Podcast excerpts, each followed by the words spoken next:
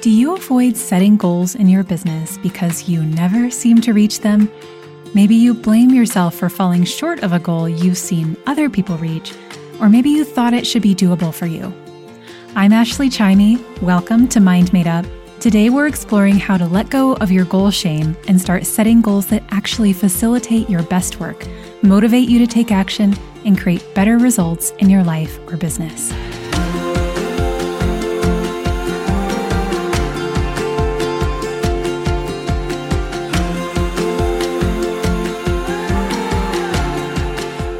First decided to leave my corporate job behind and start a business, I set an income goal for my first year.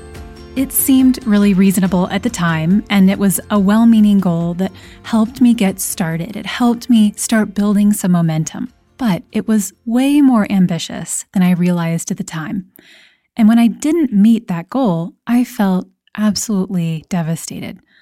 Long story short, I fell miserably short of that goal. And in fact, in my first eight months, I made $160. I had a long way to go before that goal was even remotely feasible for me. I didn't realize at the time how challenging it would be to put all of the pieces in place, to learn what I needed to know, and to essentially make a huge 180 degree career change. And what I didn't realize at the time was that I was setting myself up for failure and disappointment with that goal. By the end of this episode, you'll understand exactly why and what I got wrong, and you'll have a much better formula for setting a goal that fuels your motivation and creates results. The first thing I got wrong was setting a performance goal when I didn't have the first clue about how to reach it. In educational psychology, there's a big difference between performance goals and learning goals or mastery goals. Performance goals can be effective when you already know how to do a task. If you already know how to knit a tiny hat for a hamster, you could set a performance goal of knitting 100 tiny hats in a week, and you'd have a pretty good chance of hitting that goal. You don't need to learn any new skills. You don't need to figure out any problems. You don't even really have to think too hard about it.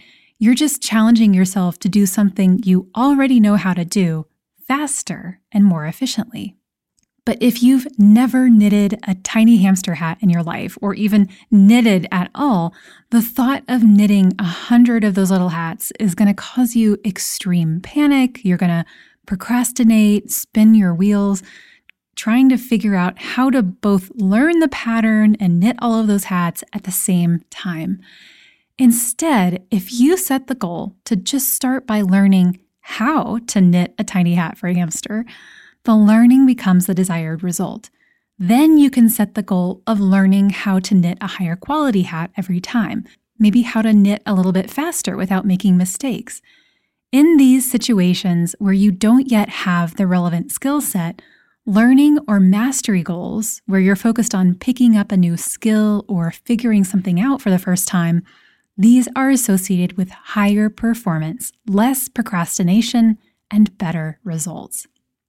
So, by setting that ambitious income goal when I had absolutely no idea what I was doing yet, I was setting myself up to procrastinate, stumble around, get caught up in perfectionism, and my fear of making a mistake and derailing my goal. I would have been so much better off setting the goal of learning how to put together an offer, learning how to talk to people about what I was doing, learning how to make new connections, getting comfortable talking to potential customers, finding a rhythm for creating content, figuring out how to make new connections and have sales conversations, getting comfortable with guiding clients through my process. There was so much to learn. And yet I had skipped all the way down the road to I'm going to make X number of dollars in the first year. When we're outside of our comfort zone and we're working towards learning and mastery, we perform better.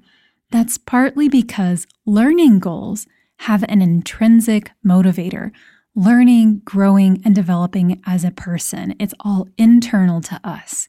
Performance goals, on the other hand, have extrinsic motivators, external rewards like money, recognition, and approval from others. So, in other words, the more you can focus on how you will grow and evolve through an experience, the more fully and freely you'll be able to invest your whole self into a project. So, how do you want to grow? And what skills do you want to master as you move forward into the next season of your life?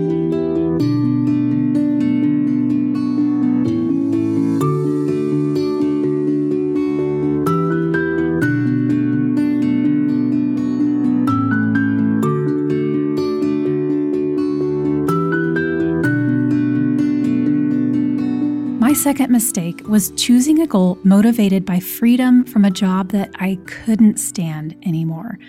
If I could reach that goal, I'd be free to leave my corporate job for good. So it was all about escaping and avoiding something I didn't want in my life anymore. This is called an avoidance goal, meaning I was trying to get away from something. Contrast that with an approach goal a goal where you're moving towards something you really do want and you're excited about. Luckily, I knew about this distinction at the time, and I did try to visualize and connect with what I really wanted freedom, flexibility, fulfillment, fun. But deep down, it was still really about making my escape. Every time I experienced a setback, my brain perceived it as a sign that I was failing. I was falling backwards into a situation and into a job that I didn't want. Instead of focusing on how far I had come towards what I did want, what I did want to create for myself. When you set an avoidance goal, your brain naturally focuses on how far you have to go to escape your unwanted situation. It perceives failures as setbacks. But when you set an approach goal, your brain focuses more on seeing mistakes as learning opportunities, getting you ever closer to what you want, and seeing that progress that you're making towards your goal. Researchers in the study of goal orientation theory have found that the type of goal associated with the lowest performance is a performance avoidance goal, a goal where we need to perform at a high level in order to avoid an outcome we don't want and the type of goal associated with the highest performance and best results is an approach learning goal. A goal where we're focused on learning and mastering a new skill that's going to help us get closer to what we want.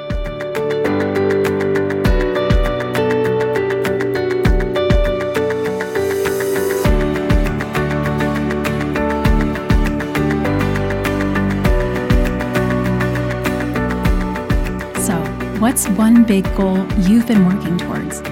Maybe you're working on starting your business or launching a new offer or pivoting in a new direction or writing your first book or building your website for your business or booking your first client. Whatever you've been working towards, how can you rethink that goal as an approach learning goal? What are you moving towards that excites you? And what are you excited to learn or master? If you're writing your first book, your goal might be learning to stick to a writing schedule, right? Learning to develop rich, compelling characters, or learning to write dialogue that feels true to life.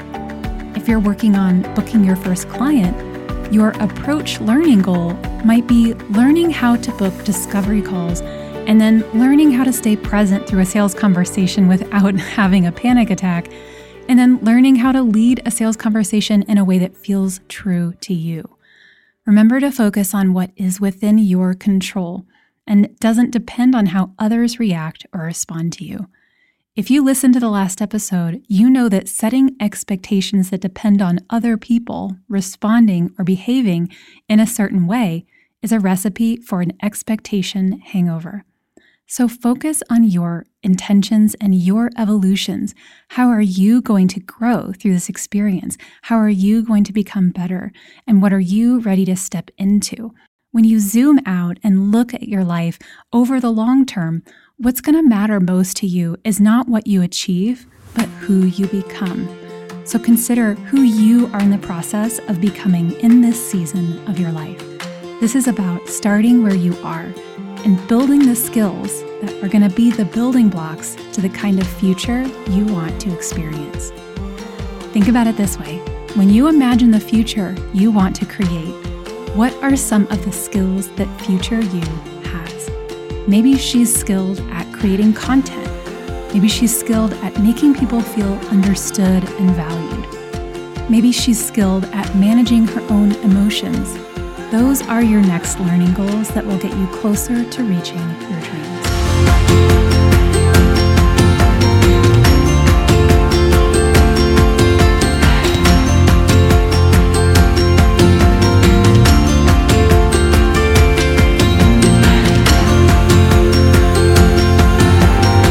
I really hope you enjoyed this episode and have your mind made up to set goals that position you for success and results by focusing on what you're going to learn and how you're going to grow and the future you're stepping into. If you've listened to a few episodes and enjoyed them so far, I want to invite you to take a moment to leave a review. I read and enjoy every single review so much, and your reviews help the show reach the people who need it most. Thank you so much in advance. In the next episode, we'll be talking about what it takes to cultivate more peace and ease in your mental state. And here's a hint we'll be talking about the C word. Nope, not that C word. I'm talking about control. If you're a little bit of a control freak, like I can be sometimes, and you want to experience more peace and ease in your life, this episode is going to be for you. I'll see you there.